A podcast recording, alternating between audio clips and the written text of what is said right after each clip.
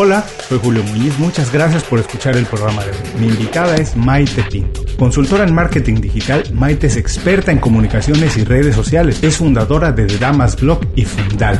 Es toda una emprendedora, una emprendedora completa. Esto es Inconfundiblemente. Aprende a ser tu mejor versión. Maite, hola, bienvenida inconfundiblemente. Muchísimas gracias por hacer tiempo para platicar con nosotros. Maite, por favor, cuando te preguntan a qué te dedicas, ¿cómo lo explicas de la manera más sencilla para que todo, todo el mundo pueda entenderlo? Hola Julio, gracias por, eh, por, darme este hueco y por este, por este espacio. Pues mira, cuando me preguntan a qué me dedico, eh, me dedico a lo siguiente y es a ayudar a eh, pequeñas empresas, medianas empresas y profesionales a vender más utilizando el potencial del mundo digital y en consecuencia del marketing online. Ah, me encanta tu respuesta porque fíjate, es muy curioso Maite que cuando preguntamos a alguien a qué te dedicas, suele contestarnos con su profesión, ¿cierto? Nos dice, bueno, soy arquitecto, soy doctor, lo que sea. Pero no, tú me dijiste exactamente las acciones que haces. Ahora Maite, ¿cómo llegaste a esto? ¿Por qué te dedicas al marketing digital? Porque si no estoy mal enterado, tú no estudiaste marketing, sino que tú en algún momento de la vida tuviste que reinventarte para hacer esto. Exacto, fíjate, yo estudié eh, eh, ciencias económicas y empresariales, que es una carrera en la cual pues, se trabaja en el ámbito de la economía y de la empresa de manera general. En mis primeros eh, desarrollos, cuando empecé a, a, trabajar, cuando empecé con mi actividad laboral, me dediqué fundamentalmente a un mundo que tiene que ver poco con el marketing, que era el mundo del de, capital riesgo. Yo era analista de proyectos de inversión y eh, trabajaba, en este caso, en una entidad financiera. Fue una de, las, de mis primeras actividades eh, analizando proyectos de inversión y decidiendo si la entidad financiera invertía o no en ese proyecto. Eran proyectos de startups, proyectos de empresas que estaban eh, lanzando nuevos productos y analizábamos la viabilidad y si poníamos o no dinero ¿no? en ese momento en, en estas empresas para ayudarles en ese, en ese proceso. Posteriormente, eh, seguí trabajando como directora de proyectos en el ámbito del, del capital riesgo y en un momento determinado a través de una persona que era, en este caso, un, un eh, director general de una compañía que me conocía de referencia, me ofreció eh, la posibilidad de incorporarme eh, a su compañía mm, más en el ámbito de comercial, es decir, más en el ámbito de las ventas, de, la, de los planes de incentivos, de la motivación de la red comercial. Y ahí fue cuando empezó a entrar eh, o a formar parte de, de, mi actividad profesional el mundo más comercial, ¿no? no tan técnico, sino más comercial.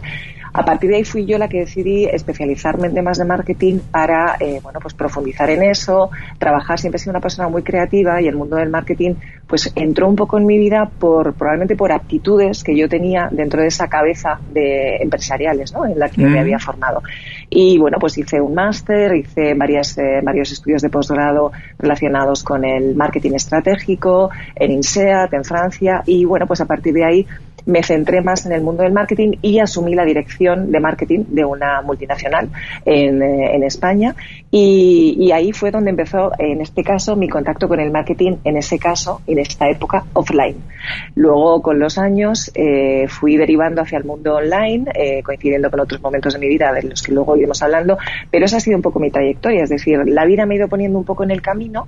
Yo he descubierto eh, a través del mundo comercial y del marketing determinadas aptitudes que han ido muy bien y que han dado buenos resultados y finalmente he terminado trabajando en esto que es mi pasión y que realmente, como te decía, es lo que, lo que hago en este momento, pues ya desde, desde el año 2002 concretamente. Qué interesante, me encanta celebrar esta idea de cambiar durante la vida, ¿no? Porque cuando uno empieza algo, la verdad es que tiene una muy pequeña idea de cómo van a ser las cosas y más bien, si eres hábil, tienes que ir corrigiendo durante el camino, ¿no? El camino al éxito rara, rara vez es una línea recta, muchas veces tenemos que ir encontrando la mejor ruta pero, Maite, platícame, ¿qué de tu experiencia anterior de tu trabajo anterior, de tu vocación anterior, pudiste llevarte a esta nueva experiencia, este nuevo rol, este nuevo estilo de vida, porque muchas veces la gente tiene miedo de cambiar pensando que va a tirar a la basura todo el pasado y como que tiene que empezar de cero y muchas veces estamos en los 30, 40, 50 años y decimos, wow, empezar de cero otra vez no es muy tarde, pero dime tú qué cosas pudiste llevarte, qué pudiste aprovechar para no empezar de cero, para empezar de dos, tres mucho más rápido y alcanzar, como dices, tu vocación, tu pasión mucho más rápido.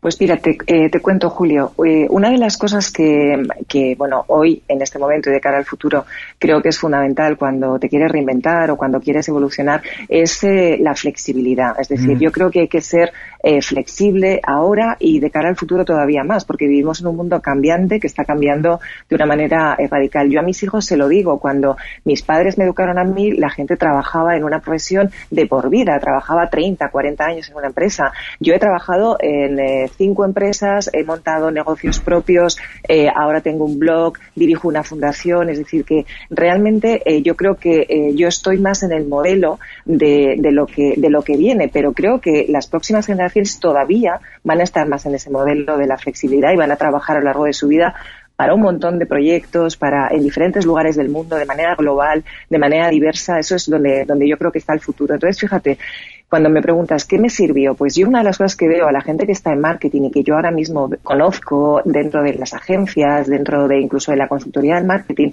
es que les falta el conocimiento empresarial. Es decir, cuando tú no conoces bien el funcionamiento de una empresa, cuando no conoces una cuenta de resultados, cuando no conoces el impacto que tienen determinadas decisiones en el bottom line de una empresa a la hora de eh, tomar decisiones de inversión, eh, decisiones de incorporar nuevas líneas de producto, nuevas líneas de servicio. El marketing eh, a veces chirría y por eso los marketingianos, como yo me defino, eh, a veces nos dicen que no tenemos los pies en el suelo. Es decir, que de alguna forma nuestras propuestas son muy buenas, son muy creativas, son muy como te diría yo, son como muy, muy gaseosas, ¿no? Muy de espuma, mm. pero que están poco aterrizadas. Entonces, yo una de las cosas que más me ha servido y que creo que más valoran mis clientes es tener los pies muy pegados al terreno, conocer muy, muy bien el mundo de la empresa, entrar muy bien en la estructura de una compañía. Cada compañía es distinta, tiene sus puntos fuertes, sus puntos débiles y el marketing tiene que entender muy bien el objetivo de la empresa, porque si haces un buen marketing y si haces un buen marketing online, puedes ayudar de una forma muy práctica, muy real y muy eficiente a conseguir los resultados de una compañía. Y seamos eh, claros, eh, Julio, el marketing ayuda, pero es muy importante que nuestro marketing responda a los objetivos que el empresario necesita, porque si no, eh, llega un punto en el que la gente considera que el marketing no es una inversión y se convierte en mm. un gasto. Y ahí es donde está la diferencia fundamental. Es decir, invertir en marketing es invertir, es invertir, no gastar, porque vas a conseguir resultados. Y yo creo que eso es lo que más me ayudó de mi etapa de conocimiento del mundo de la empresa desde, desde las tripas, desde lo más eh, estructural, desde lo más eh, eh, como te diría yo, de negocio. Y yo creo que mi marketing es un marketing muy práctico y muy pegado al negocio. Me encantó, voy a intentar resumir y tú me dices si está bien, Maite, pero me dijiste que por un lado la habilidad de ser flexible, tener flexibilidad en todos sentidos para poder cambiar rápidamente y adaptarte, como bien decía Darwin, ¿no? no la especie que sobrevive no es necesariamente la más fuerte, sino la que se adapta más rápido a los cambios. Y por otro lado, me encantó esto que dices que hay que tener una visión muy de negocios, ¿no? Porque finalmente todos, absolutamente todos, y no importa lo que nos dediquemos, en algún momento hacemos ventas, ya sea que vendamos un producto, un servicio, una idea, lo que sea, sea nuestro negocio propio o cuando trabajamos en una compañía hay que vender ideas a los compañeros, al jefe, hay que venderles que lo que tú estás pensando, tu trabajo, tu persona, tu profesión es el que vale la pena. Así que todos de alguna manera tenemos que tener esa visión empresarial y de ventas y como bien dices, de tener muy bien puestos los pies en la tierra. Ahora Maite, todo esto que nos platicas, ¿cómo es que lo has adaptado y lo has puesto en todas las cosas que tú haces ahora? Porque eres una persona muy inquieta, no trabajas en una sola cosa, sé que tienes tres o cuatro proyectos echados al andar y trabajando al mismo tiempo. ¿Cuáles son esos proyectos? ¿Cuál es el que, digamos, no te deja dormir en las noches o que te despierta más temprano para correr a la oficina? Pues mira, yo es verdad que soy desde, desde pequeñita, eh, yo por ejemplo cuando era, cuando era niña, ¿no? que siempre lo cuento, yo no era una, una persona de, de, jugar con muñecas y tal, yo jugaba con cajas registradoras, jugaba que hacía negocios, que vendía, que compraba, bueno, pues era, era mi, yo creo que ya de alguna forma pues tenía ese, espíritu inquieto, ¿no? Eh, o ese espíritu emprendedor. Durante prácticamente 12 años de mi vida trabajé por cuenta ajena y en un momento determinado decidí emprender porque yo creo que el camino de la vida me llevaba hacia ahí, es decir, era un poco mi, propósito. Y ahora es verdad que estoy en diferentes proyectos de, emprendimiento y también, como te decía, eh, dirijo una, fundación. Em, cuando me dices, ¿cuál es el proyecto que más te motiva? Pues mira, te diría que eh, hay, hay dos en mi línea de actividad Uno es eh, el proyecto de consultoría de marketing porque realmente me apasiona ayudar a las empresas a conseguir sus resultados. Me encanta verlas crecer, me encanta ver cómo conseguimos ventas, cómo conseguimos clientes, cómo mejoramos nuestros servicios. Eso para mí es, eh, eh, probablemente por mi espíritu emprendedor, es un poco la, eh, la sangre, ¿no? Lo que me da ese, ese espíritu de, de, inquietud, de actividad y de energía positiva que le meto al, a los proyectos y a, y a los clientes. Y hay otra parte que en este caso eh, estoy trabajando de una manera intensa y desde el punto de vista de emprendimiento, que es el, el, grupo de mujeres, el apoyo a las mujeres. Pero es un apoyo eh, basado fundamentalmente en la necesidad que tenemos las mujeres, uno, de eh, conciliar, de desarrollar nuevas formas de trabajo que nos permitan no tener que hacer tantas renuncias como tenemos que hacer a lo largo de nuestra vida cuando mm. queremos ser madres y tal, y conseguir modos de empleo y modos de trabajo que eh, nos hagan felices y que nos permitan desarrollarnos profesionalmente en ese ámbito surgió un poco el tema del, de ahí surgió mi blog, es decir, mi, blog de Damas Blog está enfocado a el apoyo a una mujer que eh, se encuentra en un momento de la vida, eh, a partir de los 40 o 45 años, en los que o por necesidad o por deseo necesita reinventarse necesita reenfocar su actividad profesional. En España, en el año 2010, 2011, 2012, con la crisis económica, hubo muchísimas mujeres que sufrieron el, paro derivado de eres de sus empresas, derivados de que eran autónomas y perdieron clientes. Y realmente se produjo ahí un gap muy importante de todas estas mujeres que además eh, se vieron un poco en la tesitura de decir, ¿y ahora qué hago? ¿Por dónde voy? Tengo hijos. Estoy en un momento de mi vida en el que ya no soy una cría. Es decir, ya eh, incluso cuando ven la edad en el currículum, pues hay empresas que ya no me llaman. Todo eso eh, ocurre, sigue ocurriendo, desgraciadamente sigue ocurriendo y en ese momento, con la crisis tan importante que hubo en España, se aceleró. De ahí surgió un poco la necesidad de montar el blog por una experiencia personal propia y también por esa necesidad de apoyo. Y creo que eh, este proyecto para mí es muy importante porque el uso de las herramientas digitales, del marketing digital, eh, el empoderar a la mujer en este tipo de estrategias y de conocimientos del marketing digital ayuda mucho porque te permite conseguir los objetivos, invertir muchos más recursos de los que probablemente no puedas si vas a un marketing tradicional o un modelo tradicional, te permite trabajar tu branding, tu marca personal y de alguna manera te permite hacer cosas que antes eran inviables, es decir, te permite trabajar a la hora a la que tú quieras. Puedes trabajar a las 2 de la mañana, puedes trabajar eh, por la mañana, puedes trabajar por la tarde, puedes trabajar tres días a la semana, puedes trabajar siete. Tiene esa flexibilidad que es tan importante para las mujeres. Y yo estoy en varios proyectos, en varias organizaciones, una de ellas es For Women, otra es mi propio blog, estamos dando formación, estamos eh, haciendo cursos de autorrealización, de emprendimiento para eh, las mujeres que están en un momento de su vida crítico desde el punto de vista de su edad, de su formación y de decidir un poco qué quieren hacer con su vida. Y eso para mí es un proyecto muy importante porque he llegado a un punto, Julio, en el que el dar, el poder compartir experiencias, el poder aportar valor, para mí tiene unas gratificaciones eh, personales y profesionales enormes. Es probablemente lo que más me llena de todo lo que hago. Bueno, suena muy interesante porque son proyectos, todo lo que nos platicas, Maite, muy generosos, ¿no? Como bien dices, donde se da, donde no estás pensando necesariamente en tu retribución, sino en darle, darle algo más de valor a las personas para poder ayudarlas a transitar en algún camino que están pasando. Ahora voy a intentar resumir también de tu respuesta. Me interesó mucho eso que dijiste muy al inicio, que te conoces muy bien porque desde muy pequeña no estabas jugando con muñecas, sino que estabas jugando con cajas registradoras y curiosamente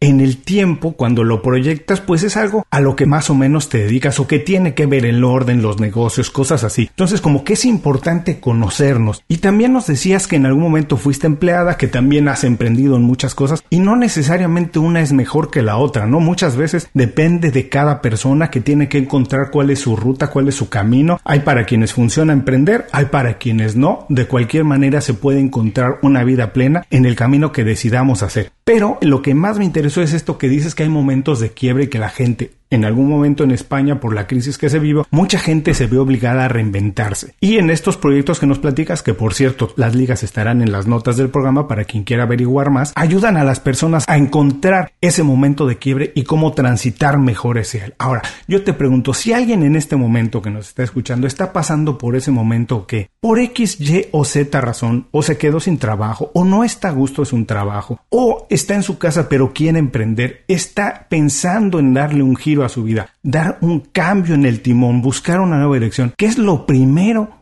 que tiene que pensar. ¿Qué son las dos o tres cosas que no puede dejar de atender? Que tú les dirías, Maite, ojo con estas tres cosas o dos o las que quieras que tienen que empezar a ver, atender, estudiar, lo que sea. ¿Cuáles son esos dos o tres pequeños consejos que les puedes dar? Pues mira, voy a empezar por uno interior. Y es que cuando uno eh, llega a un punto de crisis, eh, que la crisis no deja de ser una oportunidad. en el fondo, a veces la vida te enfrenta incluso a los fracasos, que yo eh, cuando los viví, cuando tuve mi crisis económica importantísima, lo viví como un fracaso, pero luego me di cuenta que era una oportunidad, que la vida me estaba poniendo, me estaba lanzando el mensaje de que estaba en el, en el camino incorrecto, que tenía que cambiar, pero que tenía que aprender de lo que había hecho hasta ese momento. Entonces, el primer punto que debería hacer alguien, hacer un, camino de introspección. Eh, cuando te tienes que reinventar, tienes que tirar un poco de todas aquellas cosas que realmente sabes que haces bien. Yo siempre en los, en los cursos de formación les digo a las personas que están en ellos, coger una hoja eh, eh, y en negro sobre blanco escribir qué se os da bien, en qué cosas destacáis ahora y antes ¿Qué cosas dicen los demás de vosotros que hacéis especialmente bien? Cuando os dicen, oye, qué bien se te da esto, que a lo mejor tú ni siquiera eres consciente. Escribe qué cosas son las que realmente te hacen felices, qué cosas has soñado cuando eras pequeña, has eh, ideado cuando eras pequeña, cuáles consideras que son tus aptitudes, aquellas cosas que se te dan mejor que al resto, que tú sabes que, haces mejor que los demás. Eso te va a dar muchas pistas de cuáles son eh, tus aptitudes, tus dones, aquellas cosas que puedes manejar. Eh, eso es una reflexión inicial que creo que es fundamental, que hay muchas personas que les lleva mucho tiempo, porque parece fácil, pero es, Julio, tremendamente difícil hacer ese ejercicio, pero hay que hacerlo.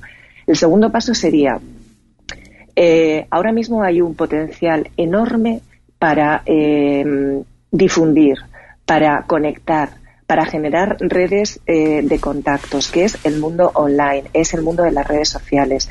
Trabaja en él. Hay muchas emprendedoras que me dicen, es que no me gustan nada las redes sociales. Esto no es un tema Exacto, yo les digo, es que, es, que no es una cuestión de que te guste o no, es una cuestión de que tienes que ser inteligente y saber que es una herramienta, es una palanca fundamental para conseguir tus objetivos. Por lo tanto, esto es como eh, en ocasiones los idiomas que te pueden no gustar, que se te dan fatal, pero que o sí o sí los tienes que estudiar y los tienes que manejar. Las redes sociales forman parte de la vida y cada vez de una, de una manera más intensa. El mundo es cada vez más global y cada vez más online, por lo tanto, hay que estar en ese entorno. Te puede gustar más o menos, te puedes sentir más o menos cómoda en él, pero evidentemente, o cómoda en él, pero evidentemente tienes que estar. Ese sería el segundo punto. Y el tercero, para mí muy importante, eh, Julio, es rodearte de personas que te ayuden, de mentores, de personas que sepan más que tú. Eh, participar en eventos de networking de tu área de actividad, donde tú te quieras centrar, de tu sector, de tu profesión. Estar rodeado de gente que sepa más que tú estar muy atento a todo lo que ocurre e insisto, o tener un mentor o varios, o tener personas de referencia que te acompañen en ese camino y que te orienten. Insisto, que sepan más que tú y que te aporten. Eso para mí son los tres pilares básicos de inicio que tiene que hacer una persona que esté en, proceso de reinvención. Y me gustó mucho esto que dices que lo primero es hacer, digamos, parar la bola, hacer una pausa en el camino y decir, a lo mejor en una hoja de papel escribir lo que hago muy bien. Yo siempre digo que todos en alguna cosa somos muy buenos. A lo mejor hacemos dos o tres cosas más o menos bien, pero en algo cuando nos dedicamos podemos ser excelentes. Y eso para muchas personas puede ser muy difícil y muchas veces no valoramos lo que hacemos bien, ¿no? como que dice, oye, tú haces esto y esto. Ah, sí, pero eso lo hace cualquiera. No es cierto, hay que valorar realmente lo que hacemos muy bien. Hay que estar conscientes de lo que hacemos muy bien. Lo segundo que dices es que hay que entrarle de lleno a esto, un mundo nuevo que vivimos hoy, de redes sociales, de tecnología. Como dices, hay veces que a lo mejor nos da miedo. Bueno, hay que perderle el miedo porque es una realidad, es la manera de hacer hoy en día negocios, de establecer comunicación con las personas, así que hay que aprenderlo y después hay que rodearse de personas profesionales que saben más que nosotros. Nosotros no podemos ser buenos en todos. Hay que aceptar que hay personas que nos pueden ayudar porque son mejores en algo y hay que aprovecharnos de eso porque nosotros también podemos regresarle algo en lo que somos buenos. Y en este sentido, Maite, dime, tú has tenido uno, dos, tres, varios mentores durante tu carrera. ¿Quiénes son ¿Y qué es lo que más les has aprendido? Pues mira, fíjate, yo cuando trabajaba por cuenta ajena tuve la gran suerte de tener grandes jefes. Es mm. decir, eh, en la vida, a veces, eh, cuando tú tienes, es como cuando tienes un gran profesor, que, que, a lo mejor hay una asignatura que la tienes atravesada, pero tienes ese profesor que te enamora, que te, que te hace vivir, la, por ejemplo, la historia de una manera diferente, que te hace apasionarte por eso. Y sin embargo, para ti era una asignatura que no, que no conocías. Eso ocurre con los jefes. Y es verdad que esto, esto a veces es una cuestión de suerte en la vida, ¿no? Pero también la suerte hay que trabajársela. Yo he tenido grandes jefes. ¿Qué significa que he tenido grandes jefes? Pues que he tenido personas que me han dado oportunidades, que me han lanzado retos, que me lo han puesto muy difícil. Hmm. Y esos para mí han sido grandes mentores, porque cuando uno está empezando en el camino profesional o del emprendimiento, eh, esos inicios eh, son inicios en los que uno está, es una esponja, es decir, está abierto a todo, está por lo menos mm, es lo que, lo que debería ser, ¿no? Cuando entras en el, en el mundo. Y yo, insisto, he tenido la suerte de tener concretamente dos grandes jefes que eh, de los cuales aprendí muchísimo aprendí muchísimo de liderazgo aprendí muchísimo de gestión de equipos aprendí muchísimo de organización aprendí muchísimo de eficiencia empresarial y para mí han sido eh, dos grandes mentores. Y después en el mundo eh, online cuando he empezado yo también a trabajar mi marca personal en mi red de, de contactos en bueno, pues en aquellas personas que durante el camino han ido conformando un poco esa, esa red de contactos. He tenido eh, la ocasión de contar con, eh, con dos personas, eh, una en, Hispanoamérica, que es Ilse Roa, y otra en, en España, que es Amparo Donaire, que han sido personas con las cuales hemos ido mm, trazando un camino, aprendiendo conjuntamente, y han sido para mí realmente también mentoras en ese sentido. Y, bueno, pues en este caso esos han sido un poco mis, mis, mis, grandes mentores a lo largo de la vida. Lo que pasa es que uno tiene el concepto del mentor, pero al final yo creo que tienes que tener el concepto de estar muy abierto y aprender mucho de, como decía antes, de aquellas personas que, que saben mucho y ser muy esponja, ¿no? Y aprender mucho de, de ellos. Sí, además el concepto de mentor, como dices, puede ser muy amplio, ¿no? hay mentores que ya ni siquiera están vivos, están ahí los libros de gente que escribió muy importante y que, bueno, podemos aprender de ellos y que ya no necesariamente tienen ese concepto de una mentoría de sentarse con él en una plática, sino que podemos aprender casi de cualquier oportunidad que nosotros queramos. Pero también destaco lo que dijiste, que eh, muchas veces nosotros estamos un poco cegados porque no vemos esa oportunidad, pero alguien que nos pone un reto, que nos tira un challenge, que nos hace pensar un poco más, como generalmente son profesores o jefes, que en ese momento nosotros sentimos que nos están, como decías, poniendo la difícil, pero en realidad lo que nos están haciendo es nos están ayudando a crecer, así que hay que estar muy atentos a eso. Y después que aprendiste mucho de ellos en términos de liderazgo y organización, y en esa dirección me gustaría preguntarte, ¿tú qué consideras, qué características debe tener hoy en día un profesional en cualquier industria, en cualquier profesión, para poder considerarse un líder, para poder poner detrás de él un equipo, vender una idea y llevarla adelante? Pues mira, em, para mí hay una eh, muy importante que te la decía antes, ¿no? Que es em, la capacidad de eh, ponerte en el lugar de alguien, la empatía. Hmm. Eh, para mí la, la, empatía es una, em, una aptitud que, que, bueno, es verdad que no es fácil de trabajar, a veces viene de fábrica, como digo, pero es verdad que, la, casi todo en la vida se puede mejorar, pero es cierto que hay personas, igual que hay personas líderes por naturaleza y personas empáticas por naturaleza, ¿no? Que no lo tienen que trabajar porque de, forma natural les, les sale, ¿no? Eh, pero yo creo que la, la empatía es un, eh, es un valor eh, fundamental en eh, cualquier persona que quiera ser un, eh, un líder. La segunda sería la capacidad de escucha.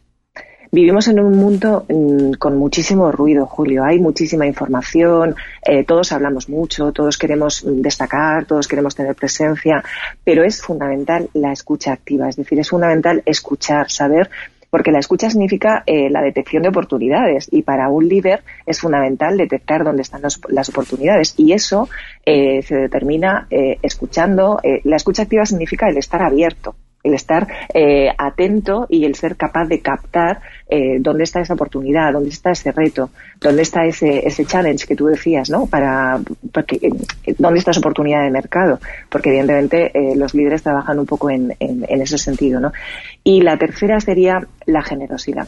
yo creo que eh, en el mundo que nos ha tocado vivir y que nos va a tocar vivir, que, que es un mundo complejo y complicado, el, estamos quizás eh, perdiendo mucho lo que es eh, eh, la relación, el elemento humano y en el fondo eh, todo esto que tenemos en, en el mundo que, que, que, tenemos eh, está pivota sobre, sobre la persona, sobre el ser humano en, en, cualquier sentido. Entonces, la generosidad, la capacidad de, de, de dar antes que, que recibir, creo que es fundamental ahora y lo va a ser cada vez más en el futuro. Entonces, para mí esas tres es decir, la empatía, la escucha activa y eh, la capacidad, en este caso, de ser generoso, esa generosidad son fundamentales para cualquier líder ahora y probablemente en el futuro más. Oye, me gustó este concepto que nos decías que la verdad que en, más de 150 entrevistas nadie me lo había dicho que el líder tiene que estar abierto porque está en búsqueda de oportunidades. Me gustó mucho y tienes toda la razón, el líder tiene que estar siempre muy abierto para ver hacia dónde es mejor dirigirse. Hay que darle vuelta a la esquina, está viendo antes del resto de las personas hacia dónde va, antes del equipo hacia dónde está la oportunidad. Y también esto que me decías que vivimos en un mundo lleno de muchísimo ruido, porque todo el mundo está lanzando un mensaje, todo el mundo quiere ser hablar más fuerte que el otro en términos de marketing digital, ¿cierto? No necesariamente con una mejor idea, sino de decirlo más arriba para que sea escuchado, pero no necesariamente es la mejor idea. Pero, ¿qué consejo nos puedes dar para alejarnos del ruido, Maite? ¿Cómo podemos hacer para separarte lo que es únicamente ruido de lo que realmente es contenido de valor? ¿Cómo podemos distinguirlo? ¿Cómo podemos hacerlo? Pues mira, primero poniendo foco. Y poniendo foco significa que nos tenemos que ir un poco de la conversación general. Tenemos que buscar eh, los nichos. Yo creo que,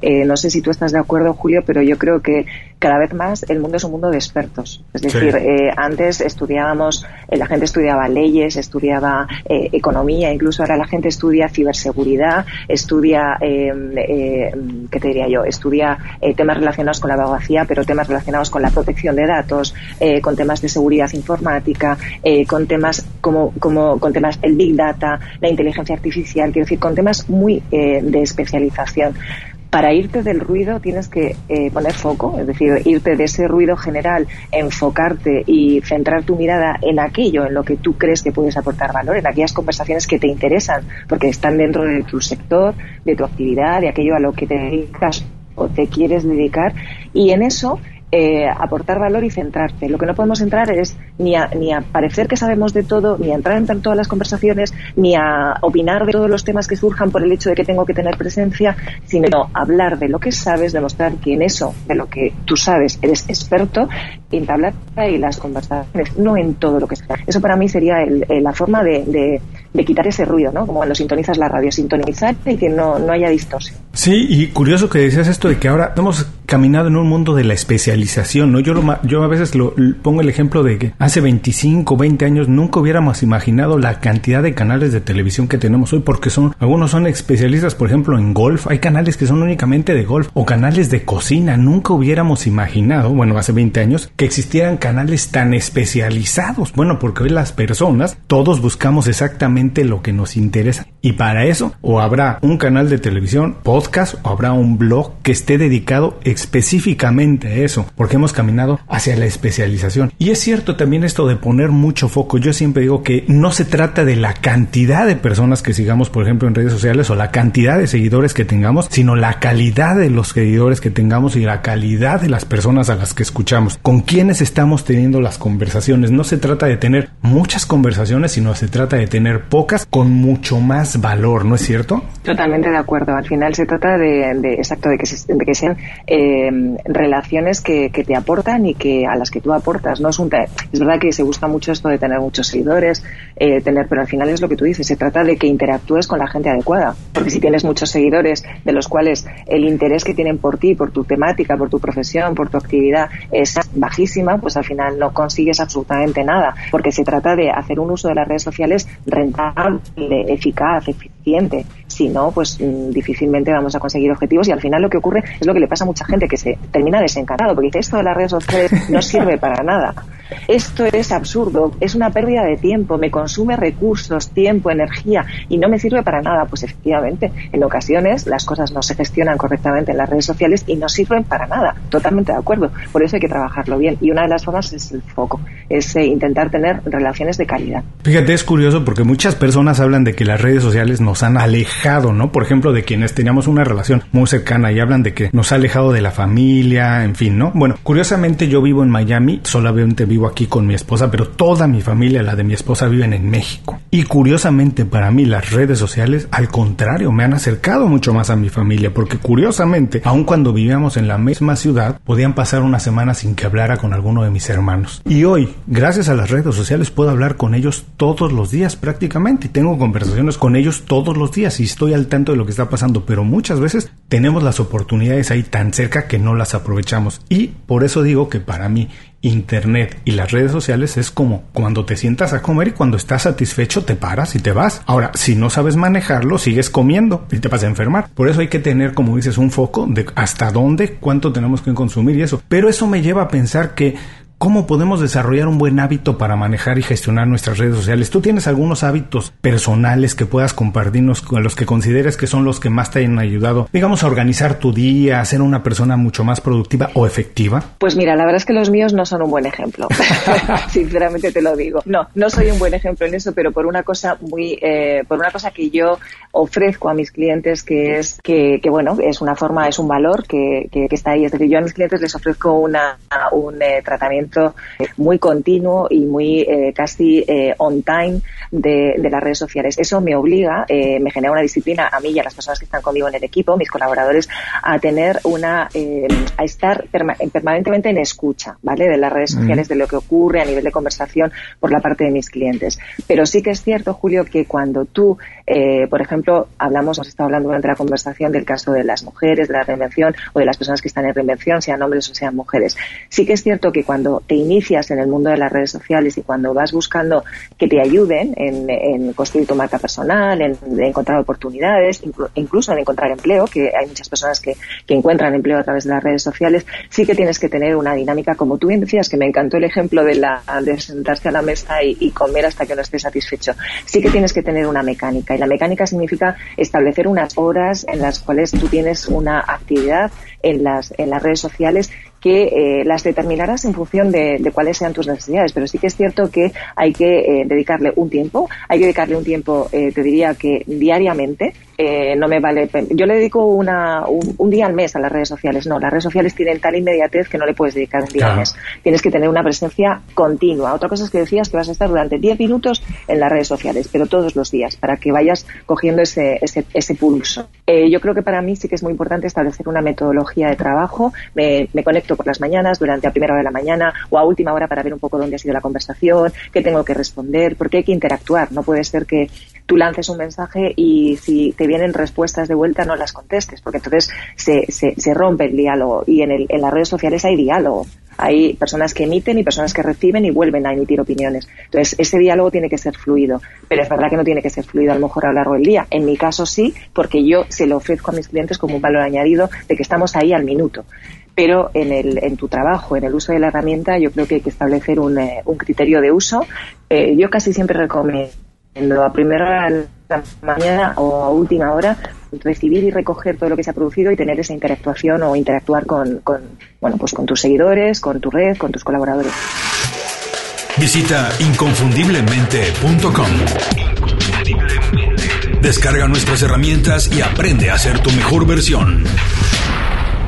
Gracias por seguir con nosotros. Hoy estoy platicando con Maite Pinto. Maite, hace unos momentos hablabas de esto de tener una interacción con las personas y creo que las redes sociales han sido un instrumento perfecto para establecer una buena red de contactos. Además, tú que eres emprendedora y que trabajas con muchos emprendedores, sabes de la importancia que hoy en día tiene para un negocio tener una buena red de contactos. Por favor, compártenos uno o dos secretos para tener una buena red de contactos. Pues mira, em, el primero y para mí importante cuando eh, estás en el, en el mundo del emprendimiento como profesional, para mí hay una red eh, eh, muy importante que es LinkedIn en la que yo creo que cualquier persona que esté dentro del ámbito empresarial, del emprendimiento profesional, debe tener un perfil cuidado, estudiado y, eh, y bueno y activo en el, en el caso de, LinkedIn. Otro de los eh, aspectos fundamentales es lo que conversábamos antes. Hay que eh, generar una red de contactos y generar relaciones. Mm. Las relaciones se generan con el diálogo y con la empatía digital, que le llamo yo, que es esa, esa capacidad de conexión ¿no? y de ir aportando valor, ir eh, respondiendo a los mensajes. Hay que agradecer cuando eh, te comparten contenidos, porque en el fondo es un, es un acto de, de generosidad por parte de la gente compartir contenidos de otros que consideran de valor le han prestado el tiempo necesario a leerlo, a compartirlo, a, difundirlo entre, entre su red y hay que ser tremendamente agradecido cuando se producen este tipo de, circunstancias. Y por otro lado, eh, otra de las cosas importantes es cuando, desde mi punto de vista, cuando estableces relaciones que, que ves que van porque esto es como la relación de amigos. Hay relaciones de amigos que se mantienen durante toda la vida y van mejorando y otras que se pierden por el camino. En las redes sociales ocurre un poco lo mismo. Tú empiezas a establecer relaciones y hay algunas que profundizas o que, bueno, pues tienes vínculos mayores que con otras. Con esos, eh, mi consejo es que en la medida de lo posible y en la medida en la que no haya unas limitaciones eh, eh, geográficas insalvables, intentemos llevar esa relación del mundo online al mundo offline. Lo que yo digo, desvirtualizar ¿no? a, a las personas.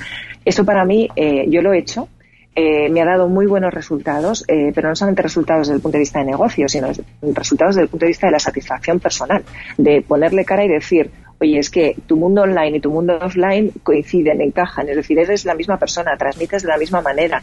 Eh, esta empatía que tenía contigo cuando te conocía online se ha llevado al mundo offline y ahí se generan también muchos negocios.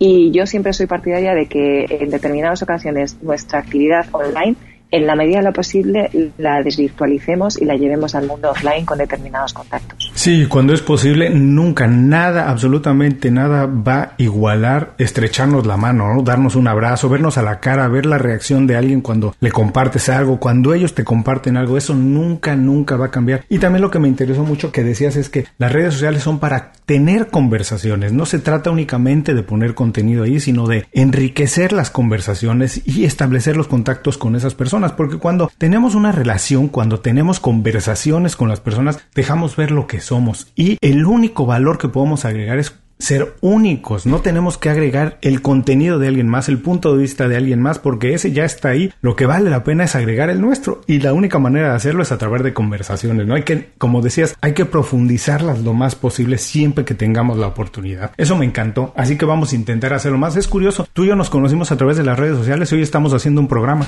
Exacto. El, eh, yo en los últimos, fíjate, en los últimos dos, tres años he tenido situaciones similares a estas, siempre muy gratificantes y que han nacido, su origen ha estado en las redes sociales. Y, realmente incluso hay personas con las que he, desarrollado proyectos, eh, hemos hecho cosas conjuntamente, nos hemos presentado a personas eh, que podíamos pensar que nos podían ayudar a unos o a otros y eso realmente es para mí súper gratificante. Por eso cuando la gente eh, tiene esa, esa, visión tan negativa, ¿no? De las redes sociales y tal, que bueno, efectivamente tienen su, su lado oscuro, ¿no?